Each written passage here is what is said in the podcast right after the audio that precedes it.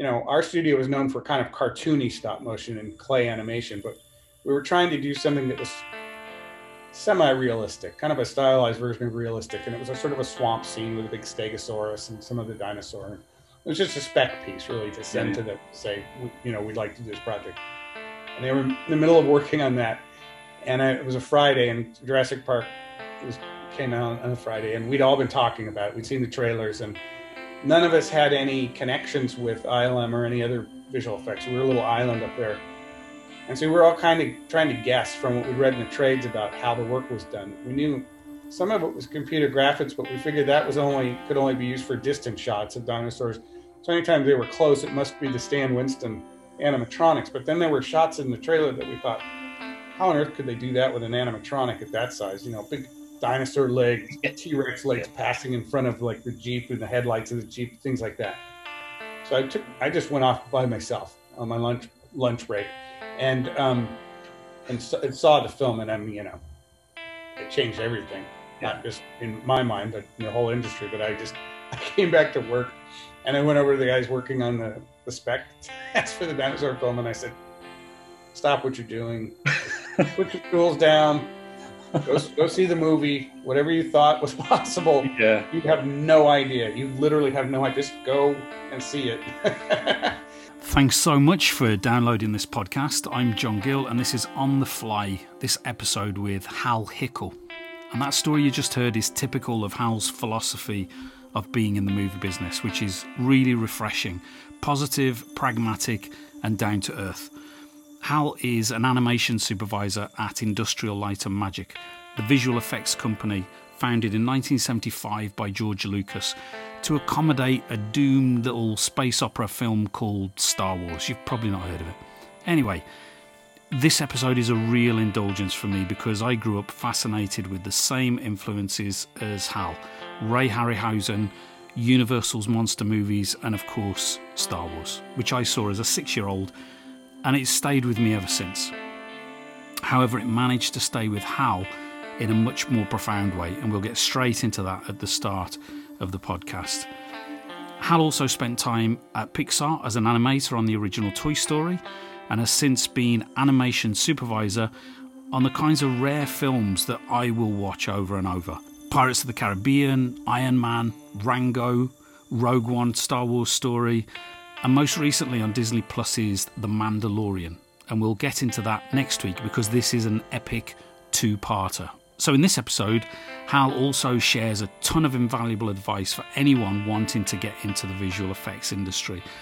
From what should be on your show reel to sticking to your values and how you should approach the job. So, please subscribe and make sure you keep up to date and never miss an episode. Better still, leave a review. And I hope this podcast is worth your time. If it is, remember and share with people because the best recommendation is a personal one. So thanks again for listening. This is On the Fly with John Gill and Hal Hickel. Dial up the pod.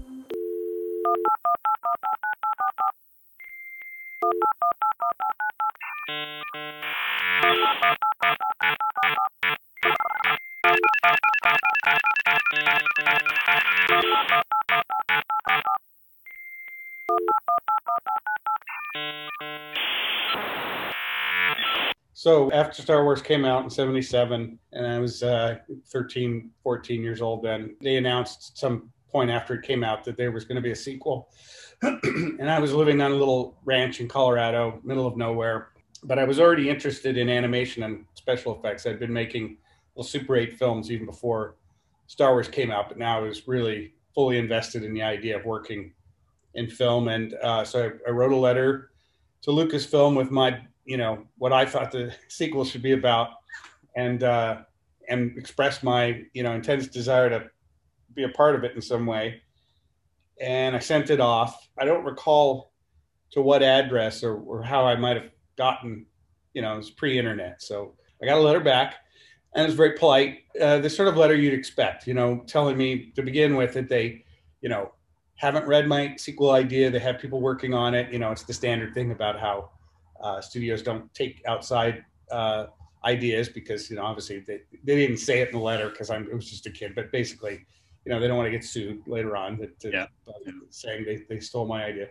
Um, so that was kind of a letdown. But it was a very kind letter, and you know, because I expressed so much interest in, in working on the film in any way at all, you know, and I'm 13 years old, they uh, the letter said something about you know getting a start in Hollywood takes a combination of talent and luck, uh, and usually an agent in Hollywood or something like that. And uh, and so at the time, it was sort of like it was a bit of a letdown. But as time passed, um, I realized that it was actually kind of cool. For one thing, it was on this really cool Ralph McQuarrie letterhead that Lucasfilm was using at the time, and um, and the other thing about it was that it was actually typed up by the producer's assistant, Bunny Alsup, Gary Kurtz's assistant, and you know, as a you know kid, it, it, I didn't really appreciate that, but a, a little bit later, as I got some perspective, I was like, well, how on earth did she have time to answer? Because they must have been getting boatloads of, you know, yeah, letters like this. So, um, uh, so that you know, I kept always kept the letter, and it, it, you know, it was sort of a touchstone for me, and something I, you know, I was like, well, I still, you know, my plan is still to work there one day. So then, flash forward, uh, you know, to when I actually got on at ILM, and then I was working on Phantom Menace, and we finished Phantom Menace, and we had a big crew breakfast, and George was there. And you know, ordinarily while working on the film, it's all business. You know, we we all we're just we're a crew, we're all filmmakers working together. But at the breakfast, is since it was a celebration, a few folks started to bring up, you know, maybe they had a Phantom Menace poster because we were close to the release and that stuff was available then, or a crew photo or something. And they started bringing them up to George to have him sign it. And he was very gracious and a little line formed. And Rob Coleman, who was the animation director on all three of the prequels, said to me, "Oh, you got to go get that letter," because I I had it framed at my desk, you know, just because of yeah, yeah. to do that. So you got to get that letter and show it to George. I was like, Nah. I guess no, no, come on, go get it, go get it. So I went to my office, and, you know, took it out of the frame and brought it to George, and and he read it, and he kind of chuckled, and he underlined the words "talent and luck" and wrote "you have it" and, and signed it, and so it was, you know, kind of finished that whole story for me in a nice way. And a few years ago, like maybe six or seven years ago, by pure chance, I found Bunny Alsup on LinkedIn, of all places, and shared the story with her. And she loved it and asked for a copy of the letter. But I asked her, I said, why on earth were you personally answering fan mail? You know, there must have been a flood of it. And she said that in the months leading up to them shipping off to the UK to shoot Empire Strikes Back, that was just something she liked to do. She would just answer as much of the fan mail as she could could do, you know, and then I guess the rest of it would get shunted off to whoever else might take care of things like that. But she just enjoyed doing that. So yeah. that answered that question for me. it just reminded me I used to work on a comic and it was for sort of six, seven year olds, and we used to get letters. And one of the jobs I had was to respond to some of these letters, but in character. I would do I would do a little doodle of the the character. Um, the number of kids who've come back to me now as like 20 somethings and like you don't remember me but you drew a picture of the shooting uh, you never know you never know what the impact of that is do you so yeah that's so great that's awesome. But, really so good. what? So what was it that got you interested in animation in the first place? Movies. Uh, my brother and I. He's two years older than me, and and we both really loved the um, the old Universal horror films, which we'd see on TV, Frankenstein, the Wolf Man, etc., uh, the Mummy, and then uh, I saw King Kong somewhere along in there in my early childhood. So I was maybe six or seven, and became instantly fascinated with stop motion. Uh, and so I just started finding books on the subject, either on, the making of that film or just on the topic of stop motion. And there wasn't a lot then, this early 70s, and no internet, of course. So I'm just scraping together information wherever I can get it. And so by the time Star Wars comes out in 77, I'm, I'm you know, 13 years old and I'm making stop motion films with a Super 8 camera that a, a teacher had actually given me, um, and shooting Super 8 stuff with that and doing little experiments in animation and things. And but really focused on stop motion. I, you know, of course, by then discovered Ray Harryhausen's films and was would watch those. And, and every Sunday, the Sunday paper, there was a thing in there uh, that was sort of it was the TV guide for the week, right? What was going to be on TV, and there was always a couple of pages that were just the movies that were going to be on that week, and that was always as soon as the Sunday paper came in, I grab it, I grab the TV section, I'd find those pages, and I just scour them for science fiction, horror, you know, fantasy movies. And if I was really lucky, you know, one of Ray's films would be on Jason the Argonauts or uh, Seventh Voyage of Sinbad or something. And if not that, then maybe a Godzilla movie or Mighty Joe Young or something like that, or one of the old horror, uh, Universal horror films. So, um, so Star Wars came out, and that kind of blew the lid off. Like it made me interested in all aspects of visual effects. I wanted to know how they shot the miniature ships, how they um, did Luke's lightsaber, his land speeder, you know, everything. I just, I really want to know all of it.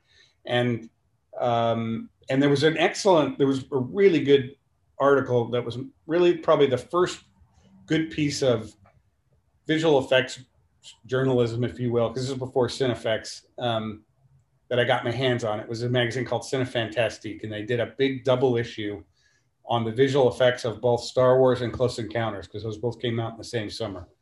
Usually, my I, in talks like this, I think about Star Wars first and foremost, but it Close Encounters coming out that same summer also had a massive impact on me because and then and arguably the visual effects in it are even more incredible than what's in Star Wars in many ways, particularly in terms of technical polish. They're just astounding, and both of those films just had me um, obsessed. So, anyways so that that was the thing that kind of sealed the deal and i really from that point on was was um, you know looking to have a career in, in, film and in visual effects and there was a one of the great things about the Cinefantastique article was that they they did interviews with a lot of different members of the crew not just the sort of top names and one of the people they interviewed was this guy adam beckett and he was the head of um, basically what they were calling roto effects, animated effects. So his department would do things like the lightsabers, uh, laser blasts, electrical sparks, things like that. Like uh,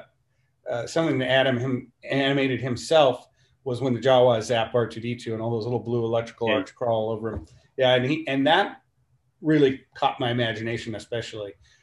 And he mentioned in his part of the interview that um, he had gone to Cal Arts, the California Institute of the Arts. So I I set my sights on that school, which, you know, nowadays you your you, students are generally advised to have more than one plan after after high school. Uh, you know, applied a few schools, but I, that was it. I put together a portfolio and I sent it to Cal Arts and crossed my fingers. And uh, very, you know, that was a massive stroke of luck. Actually, that they got in. This is a pretty competitive school, it still is.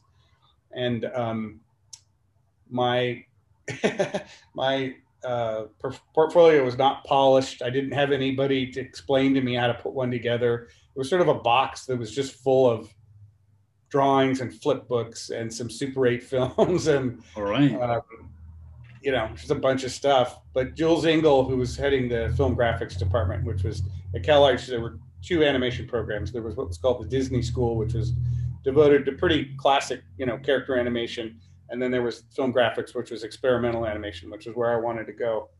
And Jules Engel, who headed that up, I think he just, I don't know, he, there's something about it must have tickled him because he uh, he approved my my my uh, admission. So yeah. anyway, so that was a huge break for me. So that's kind of how it started.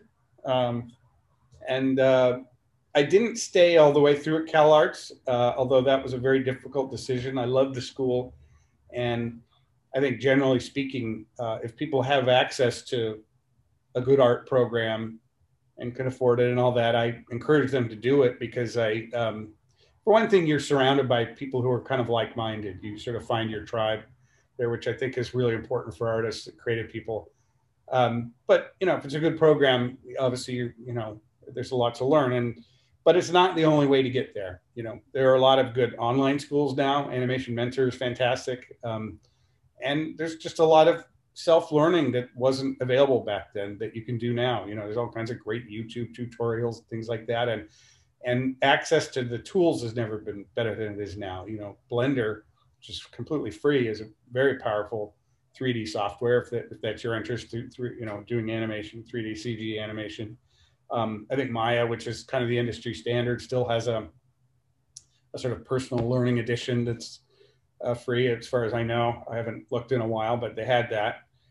And as I always tell people, you know, if those things aren't available to you, like if you don't have a computer that can run those things well and all that, then you know, start writing, start drawing, make flip books, do something to move ahead. It, when I was at CalArts, this was the early '80s, and in the America, uh, not to get political, but Reagan was not um, exactly doing great things in terms of education grants and things like that. It wasn't a good administration at the time for that sort of thing.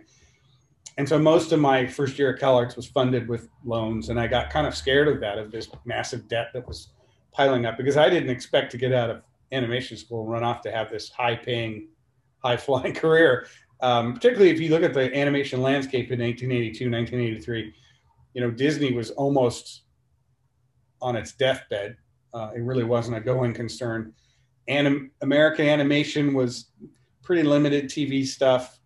Um, and visual effects companies were, there were just a few dotting the landscape. There was, you know, uh, maybe one in New York and a handful of Southern California. So it wasn't this big industry that it is now.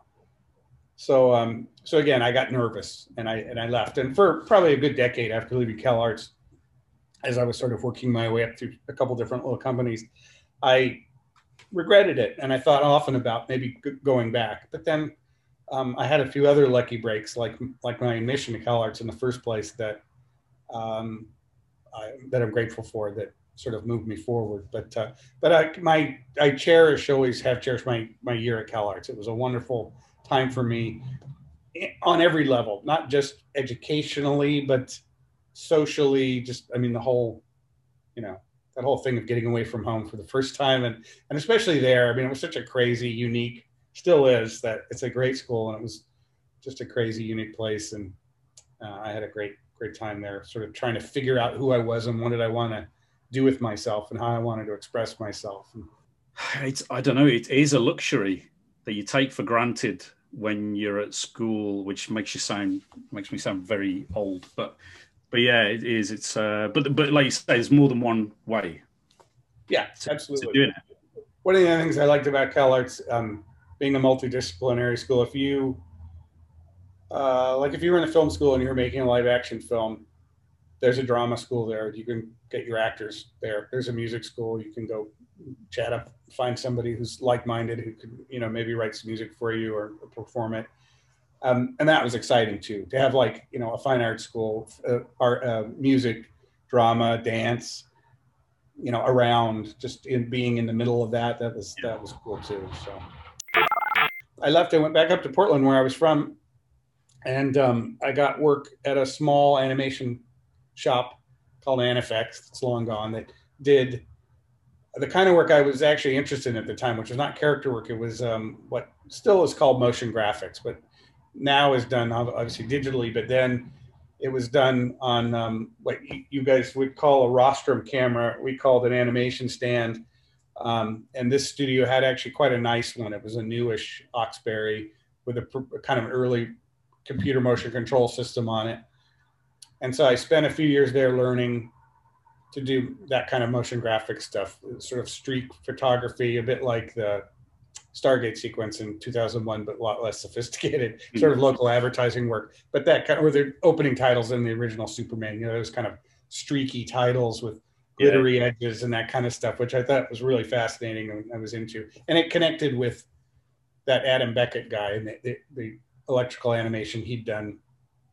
Um, and then um, I, as I was really getting quite tired of working there, I didn't like the guy that owned the place, and it was small. And again, we were kind of doing boring local advertising stuff.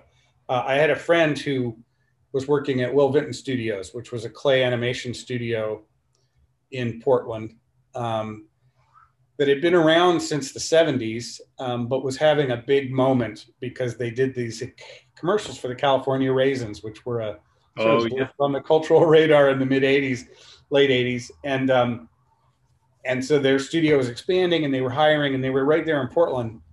Um, and they're actually, a, they're sort of the genesis of why Portland is still one of the international hubs of stop motion at the moment. You know, Laika is there, and Laika grew out of Will Vinton Studios. Studios morphed into and became Laika, and then there's Shadow Machine and a bunch of other companies there now that are m- making stop motion features. But then it was a smaller community, but it was still really vital. Um, there were a bunch of filmmakers there and animation studios, small studios. Vinton's was the biggest. Anyway, so I had a friend there who said, "Oh, you gotta, you know, you come over here. You used to do stop motion when you were a kid. You'll love it." And so I got hired on there, and uh, and I spent six and a half years there doing stop motion animation. Um, but I got one of the things I really liked about Vinton's was I got to do a few different things because I'd had a interest in and some experience in other aspects of visual effects, particularly sort of animated effects and things. I got to kind of make that part of the studio of the studio's work my own in a way. I, I persuaded them to buy an Oxberry, a downshooter, because at that point, all the motion graphics work was going computer graphics, and people were selling their animation stands for cheap. And so we bought one, put it in a corner, and that was my little kingdom. I would do anytime we needed electrical effects or anything that was not not 3D, not sculpted stop motion. I'd do that, and then I also, as our motion control equipment, which is to say, the sort of machines that the camera is attached to for shooting stop motion that are motorized and controlled by a computer. When I started there, that was super basic. Um, we didn't, it wasn't computer controlled. It was sort of controlled by a box and could only do a few simple motions.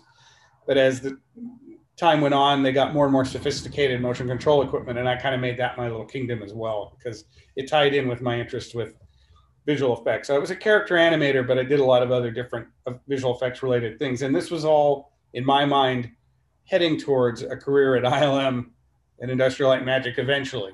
Yeah, um, that's really what I wanted to do. The work we were doing at Vinton's was all television work, uh, either commercials or we were doing also doing some half-hour specials for ABC that were centered around the raisins or other char- characters. And it was a great place to be. It was small, you know, about 200 people at its biggest, and um, and I learned a lot. And you know, it got me back to my first love of doing stop motion, and um, so it was great. It was a really good place to be. But again, I was sort of aiming towards this this career and hopefully in visual effects, movie visual effects.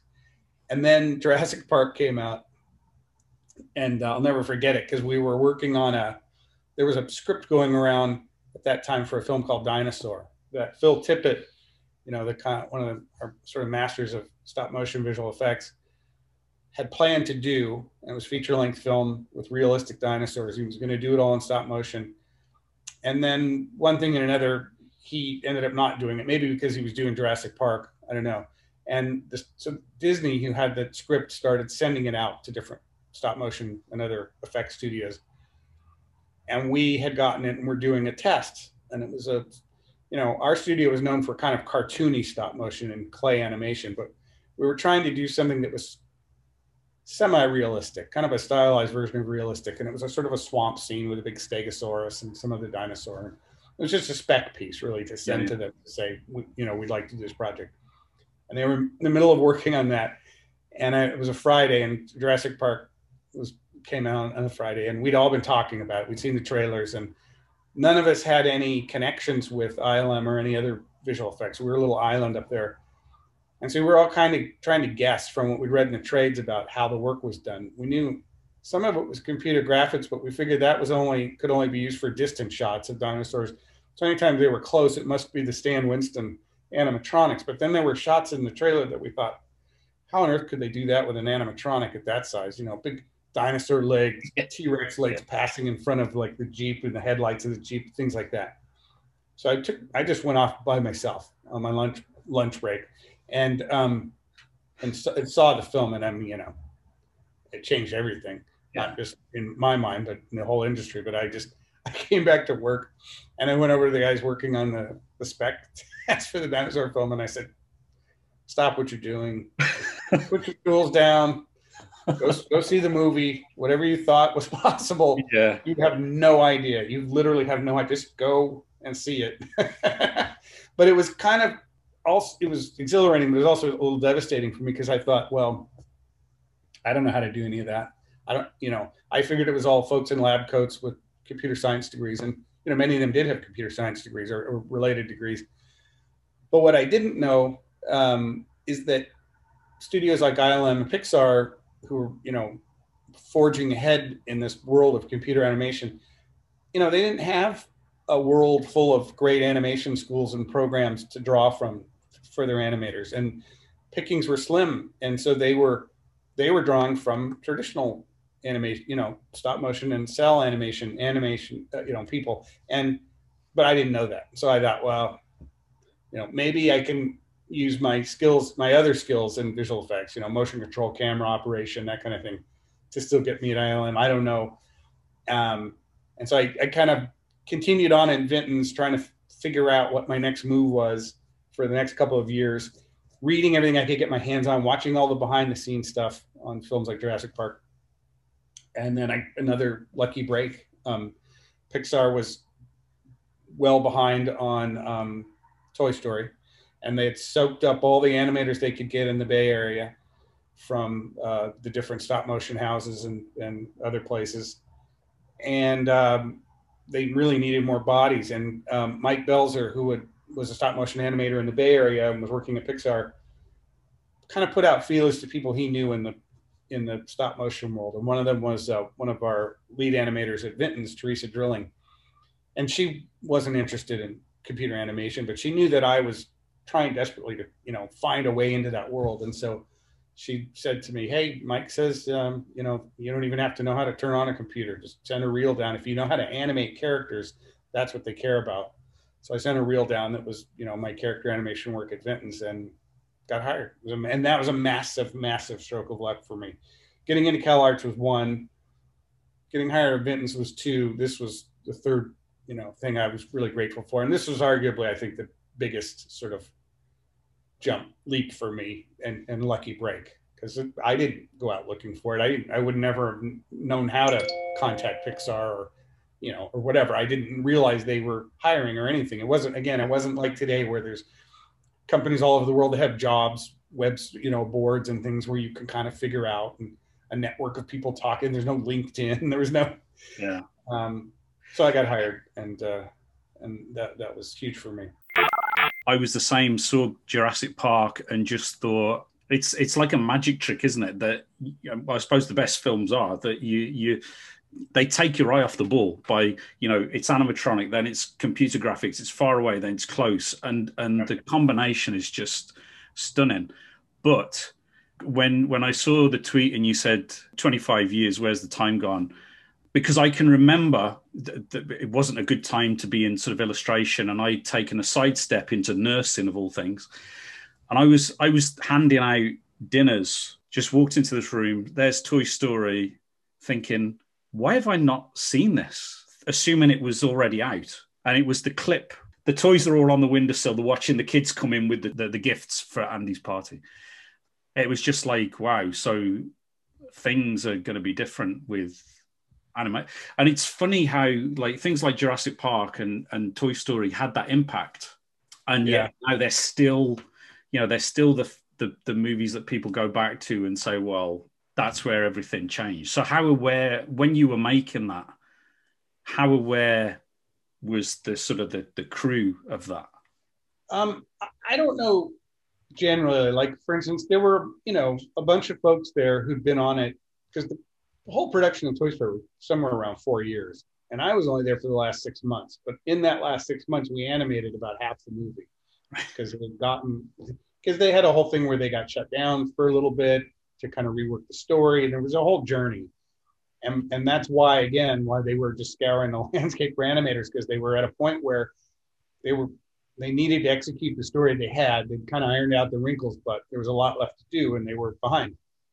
Um, but, but but I think those people that have been there for years, and because Pixar, you know, it got its start as the Lucasfilm Computer Graphics division, and then George kind of got the tools he wanted out of it, but he didn't he didn't have interest in, at that point in time in starting an animation studio, which is what some of the people working there, you know, Lasseter and, and, and Bill Reeves and Ed Catmull wanted to do with the technology. So he sold that group to Steve Jobs in 85. So this is, you know, 95 when I've joined. So they've been around for 10 years. They've been developing RenderMan software, but also building their honing their chops as, as an animation group, doing commercials and different things and short films, like Luxo Jr., et cetera. And now they've been working on this film for three and a half years.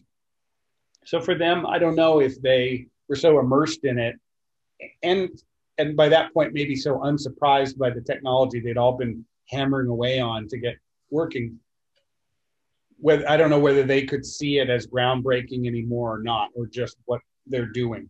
Whereas I was coming into it from the outside as a with no experience in computer animation, coming in as a stop motion animator. And the first scene I got to see, in fact, when they interviewed me, they put in, they showed the the toy soldier sequence. That was they had that was all finished and it looked good, and and so that was how they they're like, well, here's what here's give you a little taste of the project, and you know I was blown away, and I thought this is fantastic. I can't wait. This is amazing. You know, I'm I'm I'm not. I don't think I had it in my head that like this is going to change the whole industry. In five years, there won't be any more 2D animation, which, by the way, is not a is not a good thing. Um, I wish they there was a bit more balance in what we were doing now, and they've they tried. You know, the Princess and the Frog came on a few years later, and um, which is great. Terrific work in that. It's beautiful film. I just think they forgot how to market those films or something. I don't know. I mean, it's possible that audience taste changed at, at some point, and that that really did play a role in it. But I, I think it's unfortunate because like, there's a, a world in which I mean, we certainly have a very vibrant landscape of stop motion still. Um, uh, you know, Aardman's and Laika, different companies. So I don't know why we can't have more drawn uh, films. But anyways, uh, so I don't think I necessarily had that in my head, but I definitely felt like it was, you know, a game changer and, and something really incredibly new. But uh, the other part of that, though, you know, certainly there was the technology and the CG animation. The other part of it was the tone of the film.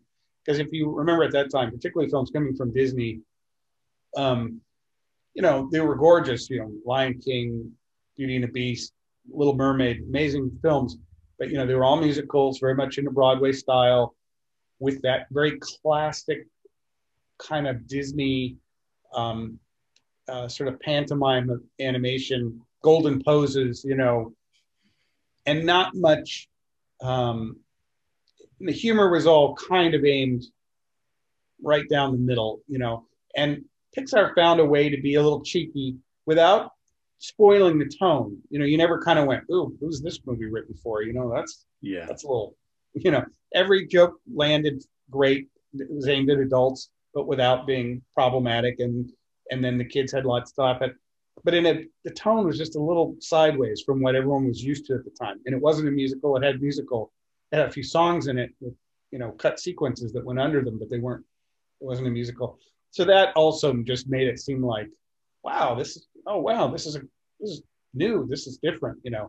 That the combination of those things did make me think, well, this, you know, it's kind of cool. This isn't like anything else that's out there. So that's, but you know, at the same time, you have to remember, particularly right there in the Bay Area, um, Nightmare Before Christmas had come out uh, back around, I think, just the year after Jurassic Park, and and the Giant Peach was in production while we were working on Toy Story um, in a different part of the Bay Area. And we would go over to their place on Fridays and have beers, and they'd come over to, to Pixar and have beers on Fridays. And so it was kind of that was a cool thing too. Like it felt like the, maybe the Bay Area itself was uh, some kind of new hotspot for different anim.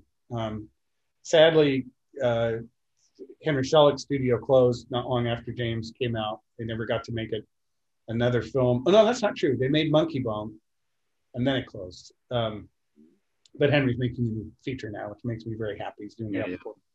Um, but anyway, so all those things made it feel like something's happening here. But it, but again, it wasn't like I walked in and went, ah, this is going to be a hit. This is going to be huge. It's going to transform the whole, you know. But again, though, this was three years after Jurassic, so there was already some sense that computer graphics was certainly changing uh, certainly the visual effects industry and now seemingly the feature animation industry, maybe. So I did a degree about 25 years ago, and um, we had to do an essay on art history. So most people were doing sort of Gaudi's cathedral in Barcelona or you know some Victorian chair or something. I say I want to do visual effects, and they're like, "That's not history." I'm like, "Well, actually, this was." I was talking to somebody who had very little knowledge or interest in Star Wars, so explaining that it had all started in 1977 was my hook. Um, but they're like, "Okay, Star Wars, that's you know, whatever." Um, and I was like, well, listen, there's there's a new Star Wars coming out next year, and then you'll get it, you know, because everything's going to be different again. But the thing that I found fascinating was that there was, despite all the, this amazing stuff that was going on, there still wasn't the funding, and it was it was people like Steven Spielberg coming along, trusting that you could make stuff that would stand up to Stan Winston's models yeah. was the thing that that pushed it on, and the the water worm thing in the abyss was just like a little chipping away at the, yeah. the sculpture that would be sort of you know visual effects, wasn't it? Yeah. Oh yeah. I mean, I you know again I I would devour every uh, uh, issue of Cinefex all through the '80s, watch every film that that ILM had worked on, or any of the other um, visual effects studios that were big at the time, and I would just read everything about it and uh, computer graphics stuff was fascinating to me. I didn't really get it, but I kind of, you know, in broad strokes, I understood conceptually what they were doing, but I didn't really understand the specifics of it. Before that, even before ILM getting involved with it, you had Tron, uh, Last Starfighter, but along in there in '82, Wrath of Khan, the Lucasfilm Computer Graphics Group, does the Genesis Effect yeah. uh, demo thing, the Loren Carpenter and others at, at uh, what was not yet Pixar, but still Lucasfilm Computer Graphics Group did that. And that was amazing. And then a few years later, they do this stained glass knight sequence for Young Sherlock Holmes, which was really sort of the first photoreal creature in a live action film. Then the, the tentacle in, in Abyss, uh, the, te- the stuff in Terminator 2, and then Jurassic Park. But, the, you know, the, the reason, one of the reasons I think Jurassic Park was such a big sea change was it was a creature. It was a flesh and blood creature. Because up to then it was like, okay, water tentacle, chrome guy, you know, stained glass knight, kind of amazing. But you know, but this was, and for somebody like me from stop motion who'd grown up on Ray Harryhausen and King Kong and etc., who wanted to do that as a living, to do creatures in that way, in the Ray Harryhausen way, that was just a massive moment. It was like, oh, I didn't think computer graphics could be used to make something look like it was alive. And yeah, here we are.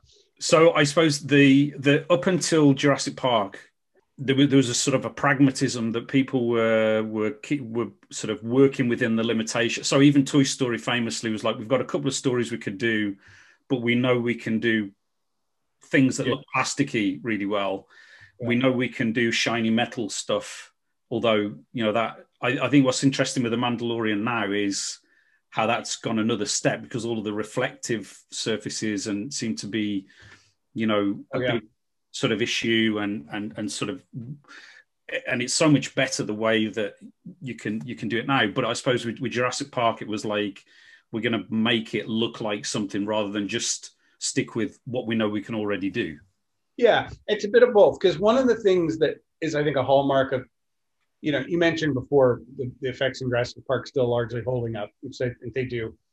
And I think one of the keys to that, if you look back through the history of visual because there's obviously now and has been for a while of, uh, you know, a lot of people you, will find saying, oh, practical effects are better. They, they sort of ruined everything with all this. And the thing is, if you if you grew up in the pre-digital era on films, then you'd know that.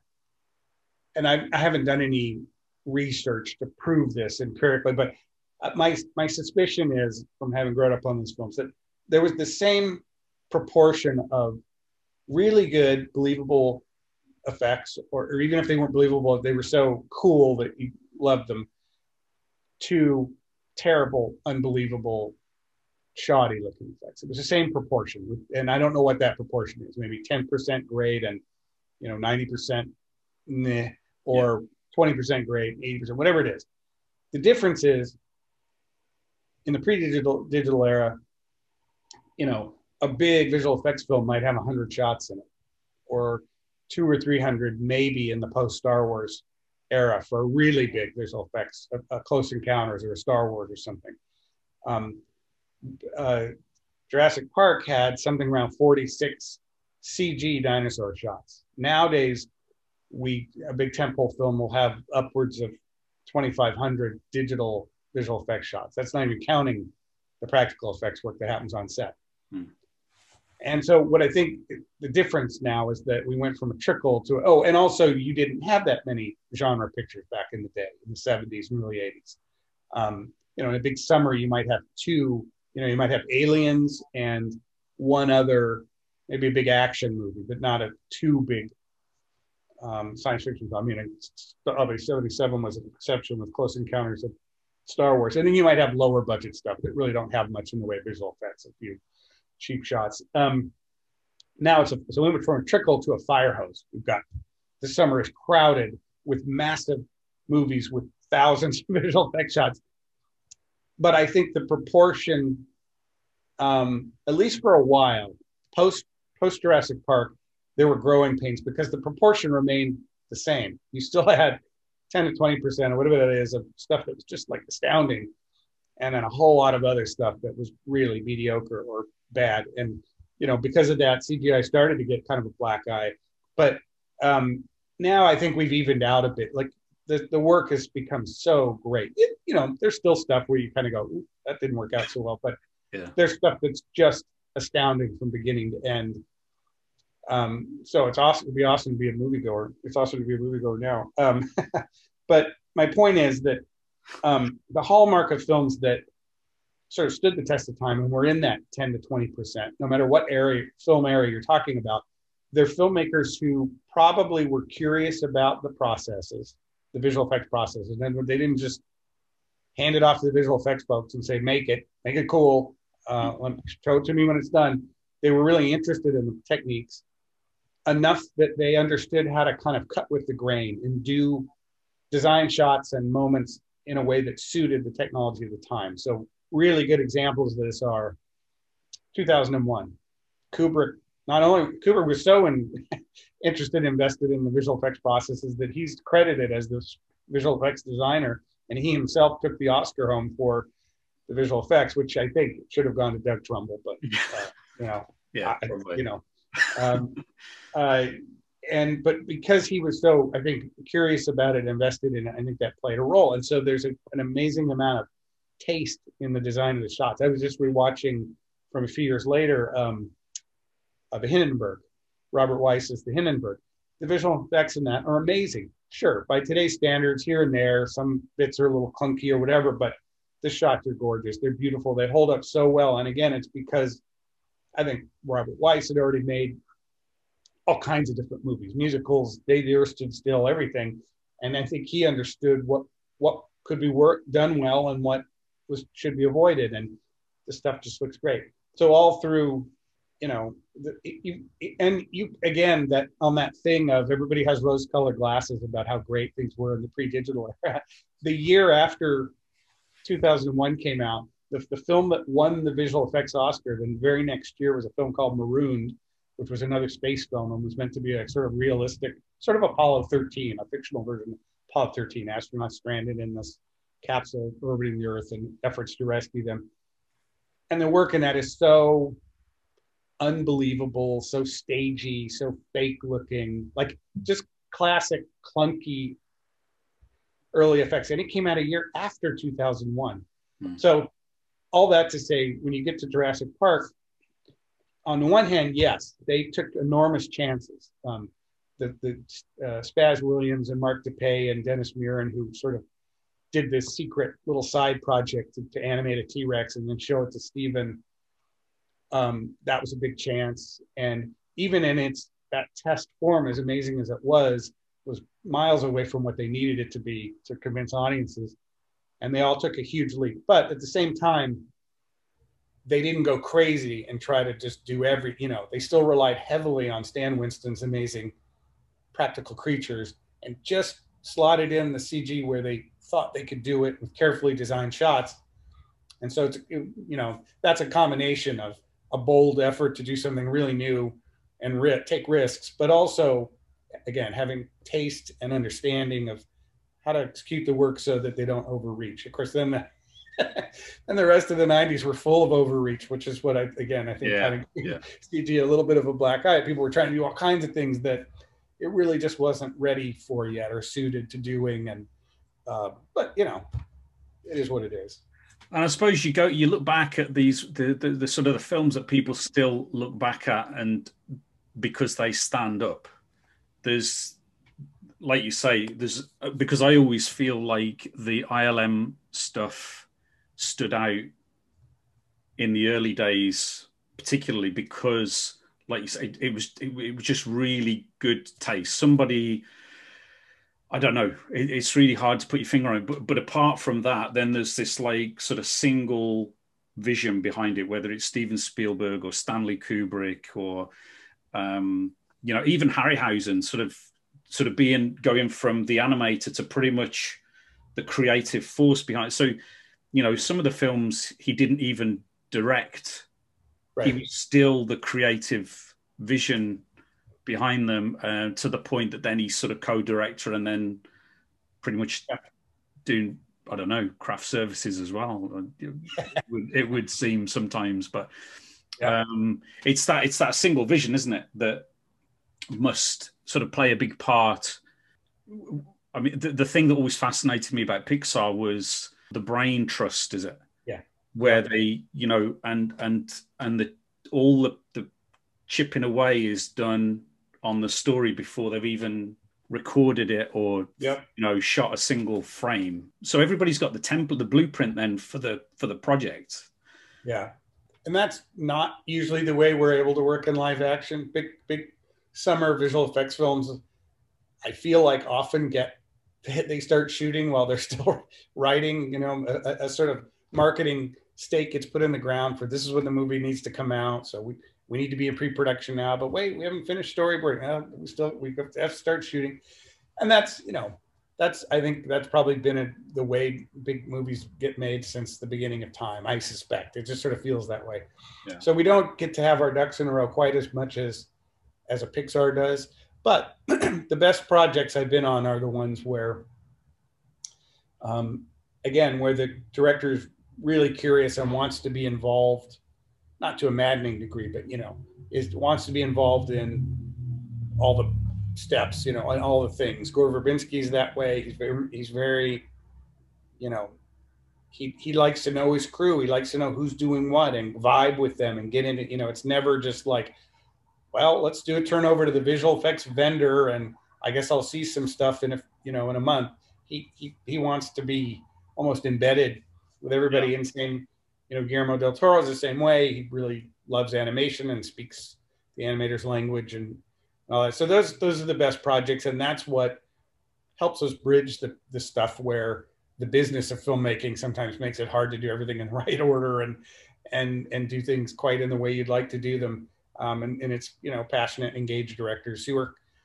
Um, I think the best ones are uh, have a strong vision. You know, there's a firm hand on the rudder, so to say, Yeah. but they are at the same time collaborative. They expect you to contribute ideas, not just execute some blueprint you've been handed and said, you know, here are the boards, follow those. Yeah. Um, they, they, they want you to bring new stuff to it, surprise them, and that kind of thing. Um, and that, you know, I think those, and, and that's very much Jon Favreau. Jon is super collaborative and intensely interested in process, whatever it is, whether it's visual effects or any other part of it. He's always tinkering and trying to improve how he makes things so that he can get the most out of everybody and about out of the process and get the most on screen. Not wasting. It's not, it's not even about wasting money. It's about wasting resources. Period. Creative resources, people's time, uh, money. Certainly, how it affects as it affects everything else. So he's that's I think why you see him making you know films like Jungle Book with you know completely new sort of virtual production techniques and Lion King and and Mandalorian because he, he's super curious. He's a really curious guy, and he just is always looking for new and better ways to solve problems, and so that's fun. I was before I, I so I would love to. I'm going to park the Pirates of the Caribbean and Rango as much as I would love to talk about them because you know, my kid when when my kids were, uh, my daughter was born. I think my wife might have been pregnant when we saw um, Pirates of the Caribbean, which I just think it gets a lot of stick for some reason. I, I just think the first one is an is an absolute classic in the in the sort of in the way that I used to love um, I can, when I was at school, uh, the summer holidays would be filled with the old sort of 50s serials, and they yes. would just put an episode on every morning. So King of the Rocket Men, uh, Flash Gordon, and it just felt like as much as Indiana Jones is kind of that as well, but the I don't know. I just I just thought it was it, it was a again it was a sort of a I suppose the like how you said the Toy Story just kind of was just a few degrees off the typical Disney movie. Pirates of the Caribbean felt like that as well. Yeah. And that was a classic lightning in a bottle. I mean, a, a big chunk of it obviously was Gore, was Gore and his sensibilities. Uh, script was was terrific, but you know, then you got Johnny in the mix creating this really uh, different kind of pirate character that scared the heck out of all the executives at Disney. You know, who just didn't, yeah. and, and probably Bruckheimer as well. It's like not knowing like, is this going to work? Like, what? Um, but fortunately, they ultimately stayed the course and let him do his thing, and it was amazing. I'll tell you though, the thing, and this hopefully this is useful to um, young folks uh, starting out who may face challenges, setbacks, uh, doors closing at some point or other. I uh, so my first uh, gig as I started at ILM so after Toy Story finished, and, and it was going to be a year and a half or so before Bug Life was starting, it was announced that uh, Lucasfilm was going to be doing more Star Wars films, and not only that, but Spielberg was going to do a follow up to Jurassic Park, and ILM would be working on it. So I really had to. It was difficult leaving Pixar because I loved it there, and I'd had a great time there. But I still really wanted to do the the sort of Ray Harryhausen thing yeah. more than maybe the feature animation thing. So I sent a reel over to ILM, got hired, very excited I'm finally there. I'm an ILM. So I worked on uh, the second Jurassic Park as an animator, and then uh, the next project was Phantom Menace, and I and I kind of got bumped up to a lead animator during the over the course of that project. And then I got my first chance to be an animation supervisor on Steven Spielberg's AI um, right after Phantom Menace wrap. So I did that, and I came off of that film, and then um, helped went back into the prequels and worked on episode two with Rob as a kind of undersuit because Rob Coleman was the overall animation director on the prequels, but he needed those films were so big he kind of wanted some other anim suits on it. So uh, Chris Armstrong and I came on and did that. So I did that, and then uh, finished that. And and Dennis was prep Dennis Muren, who's kind of our Uber visual effects soup and uh, famously has I think more Oscars than any living person. I think. Um, yeah, I, I, saw that recently. That's that's yeah. amazing. Um, so he was, and he he had been a bit of a mentor to me. I'd met met him years before I came to ILM, and he encouraged me to stay in touch, and I would send letters back and forth, or have phone calls periodically. And he was somebody who really encouraged me over the years, and and was I think had a lot to do with me getting my my first bump to being a, an animation soup because AI was was his project, and so I was super grateful to him for that. And so he was getting ready to do his next film, which was Ang Lee's The Hulk, and he's like, you know, I want I want you to do this, and I was like, great. And it seemed like the project to be on because Ang Lee was just coming off of Crouching Tiger, Hidden Dragon. The Hulk was going to be this incredibly difficult challenge, et cetera, et cetera. Um, eh, but he told me, he said, Ang wants the Anim Soup to be kind of by his side all through pre-production shooting, uh, and then into post production, and I, which is obviously an awesome thing. But right then, my wife was pregnant with our son, and he was about to be born, and I said, I can't do it. I can't pick up and leave home right now. I've got because that's what it would have meant. I've been, been spent a bunch of time in LA and a bunch of time wherever it was shooting, and it, some of the shooting was in San Francisco, but not all of it. Hmm. Um, and I said, I just I don't I can't do that. And I thought, wow, I'm shooting myself in the foot here. This is again, this is you know a colossal mistake. But I, I thought, you know what, I'm not gonna, I can't leave home right now. It's not, it's not what you do. And um, he understood, you know, and uh, and somebody else was tagged to be the Anim Soup, but I felt really low about it. Um, and so then uh, Jeff Mann, who was the uh, managing the visual effects and animation supervisors at the time in ILM, uh, gave me a call, said, "Hey, you know, I got a project for you. You want to come by and talk about it?" And he slides the script to Pirates of the Caribbean across his desk, and I thought, "Oh man, this is this is what happens. This is my punishment." Because you have to think back. I think Disney had made one film based on the theme park attractions. It was a Country Bears movie, you know, and this, and I love Disneyland. I grew up. Part of my life before we lived in Colorado was in Southern California. We used to go to Disneyland regularly, and I big, it has a big place, still does in my heart. And Pirates of the Caribbean ride, but I didn't. You know, there hadn't been a good pirate film for decades. Um, Cutthroat Island, I think, was the last one that anyone had tried, or maybe the Roman Polanski pirate film, whichever of those was more, more recent. And they just didn't, you know, there was no success in that genre. It seemed like a dead genre. So again, I thought, well, uh, okay, this is my punishment. But he said, no, no, no. He said, read the script. Um, and he said, and John Knoll, the, the visual effects supervisor, and John and I hadn't worked together directly too much, even though we were both, he, you know, he was the overall visual effects super on the, the uh, prequels.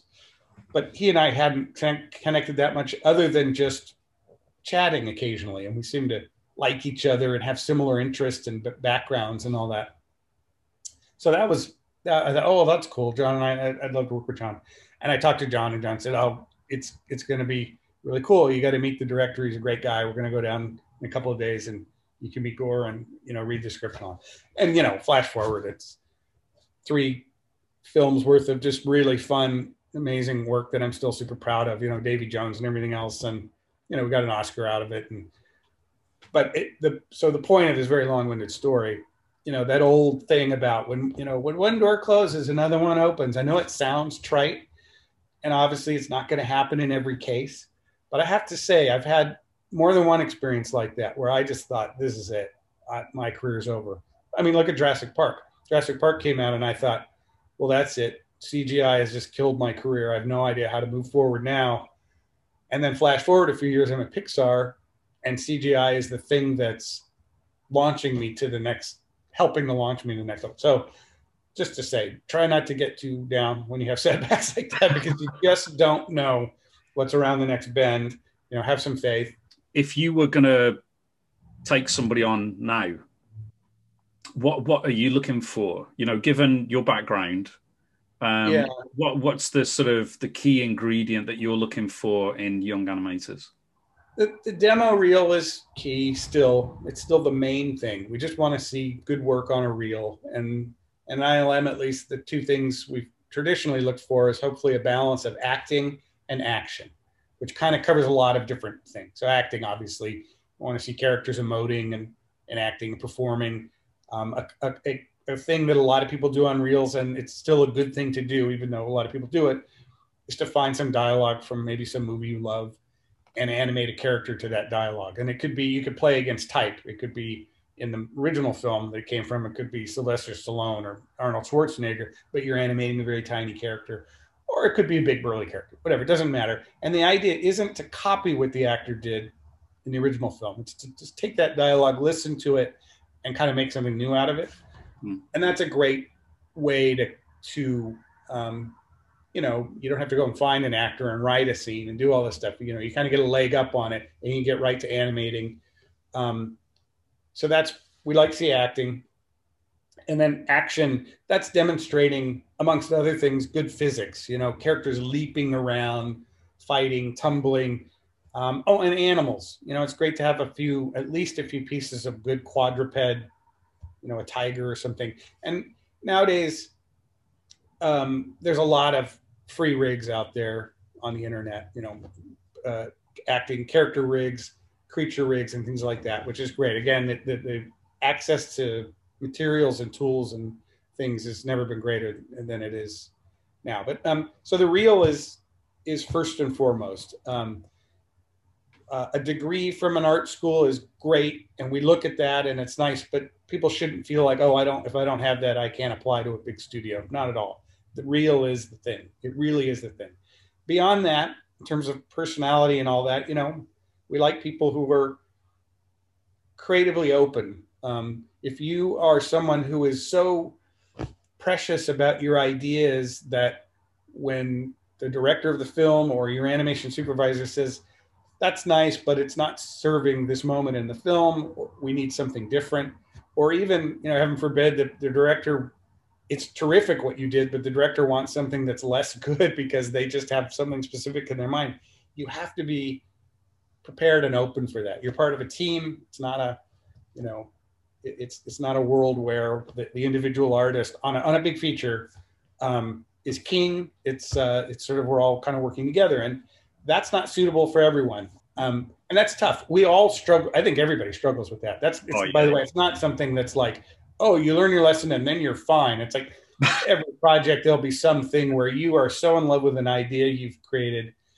and it's really hard to let go of it. And everybody struggles with that. It's natural. I've known people who are amazing animators, but they were happiest when they were making their own short films. Yeah, yeah, yeah. And some people can do both. They can do their own stuff on the side and still be happy working on other people's projects. I always liked being. I liked the idea of of just creating the creatures for someone's live action film. I, have never had super ambitions to be the movie director myself. I kind of I like the idea of coming on board, getting to know a director, figuring out what they need and helping them achieve it and then doing you know our work uh, to to make it happen that suits me so that's that's been a good fit for me but anyways so we look for those things in animators and and a lot of um, you know people starting out don't necessarily know those things about themselves yet they just they might discover those things in their first few years in the industry i would say though that you know give it a little time try to soak up the skill sets of the people around you. Listen more than you talk. Um, but I would say don't rush to a conclusion because the first project you're on actually ends up being sort of difficult and unpleasant because of personalities or the circumstances of the project or the film itself isn't very good or whatever. Try not to let those things. I mean, the stuff I started out doing at that first little studio I worked at was terrible looking. It was, t- local advertising. It was in my brain. I was thinking about the Stargate sequence from 2001. What I was actually working on was some logo for a local car dealership. You know, and so you you kind of have to just get over that, be humble, you know, and and and move ahead. But don't sell yourself short either. You know, yeah. be persistent. Be a little noisy about what you want to do without totally annoying everyone, but let them know if they're not going to pick it up through telekinesis. You know, you've got to say, you know, I, I have missions to do this, or I, I, really like animals. I'd love to do one of those animal shots. Or uh, on Toy Story, I they I saw the storyboards for the mutant toys under Sid's bed, and I said, oh man, I, I want to do that. And so they gave me some of the first. Uh, not the first time you see them in the film, but the first shots that were ready to be animated. Um, so I got to figure out the walk for the Spider Baby and some of the other uh, weird little broken toys, and and that and only because I asked for it. If I hadn't, they would have just you know cast those shots to somebody who seemed like a likely person for them. But because I put stuck my hand up and said I want to do that, and I always tell animators on my crews now, hey, look at the story reels, look at look at the animatics, look at the previs. And if there's something in there that you're really jazzed about, tell me, and I'll try to make it happen. I can't do it in every case, but if I can, I'll make sure you get those shots because I want people to be excited about what they're working yeah. on. Well, that's it for this episode, I'm afraid. In part two, Hal talks about plundering the original Star Wars trilogy for creative direction of shooting spaceships in The Mandalorian. He talks about using actual miniatures for Mando's ship, the Razor Crest, and even getting acting notes from George Lucas himself. And there'll be more sensible stuff like what is the role of the animation supervisor? Again, I hope it was worth your time. Remember and please share the life out of it. You can find me on Twitter, Instagram, and LinkedIn, and most importantly, the website playfulcommunications.co.uk, home to Made on a Mobile, where you can join the mobile revolution and learn to shoot and edit and share. A smartphone or a tablet is all you need. So look out for another pod very soon. But for now, comment, like, subscribe. Comment, like, subscribe. Comment, like, subscribe.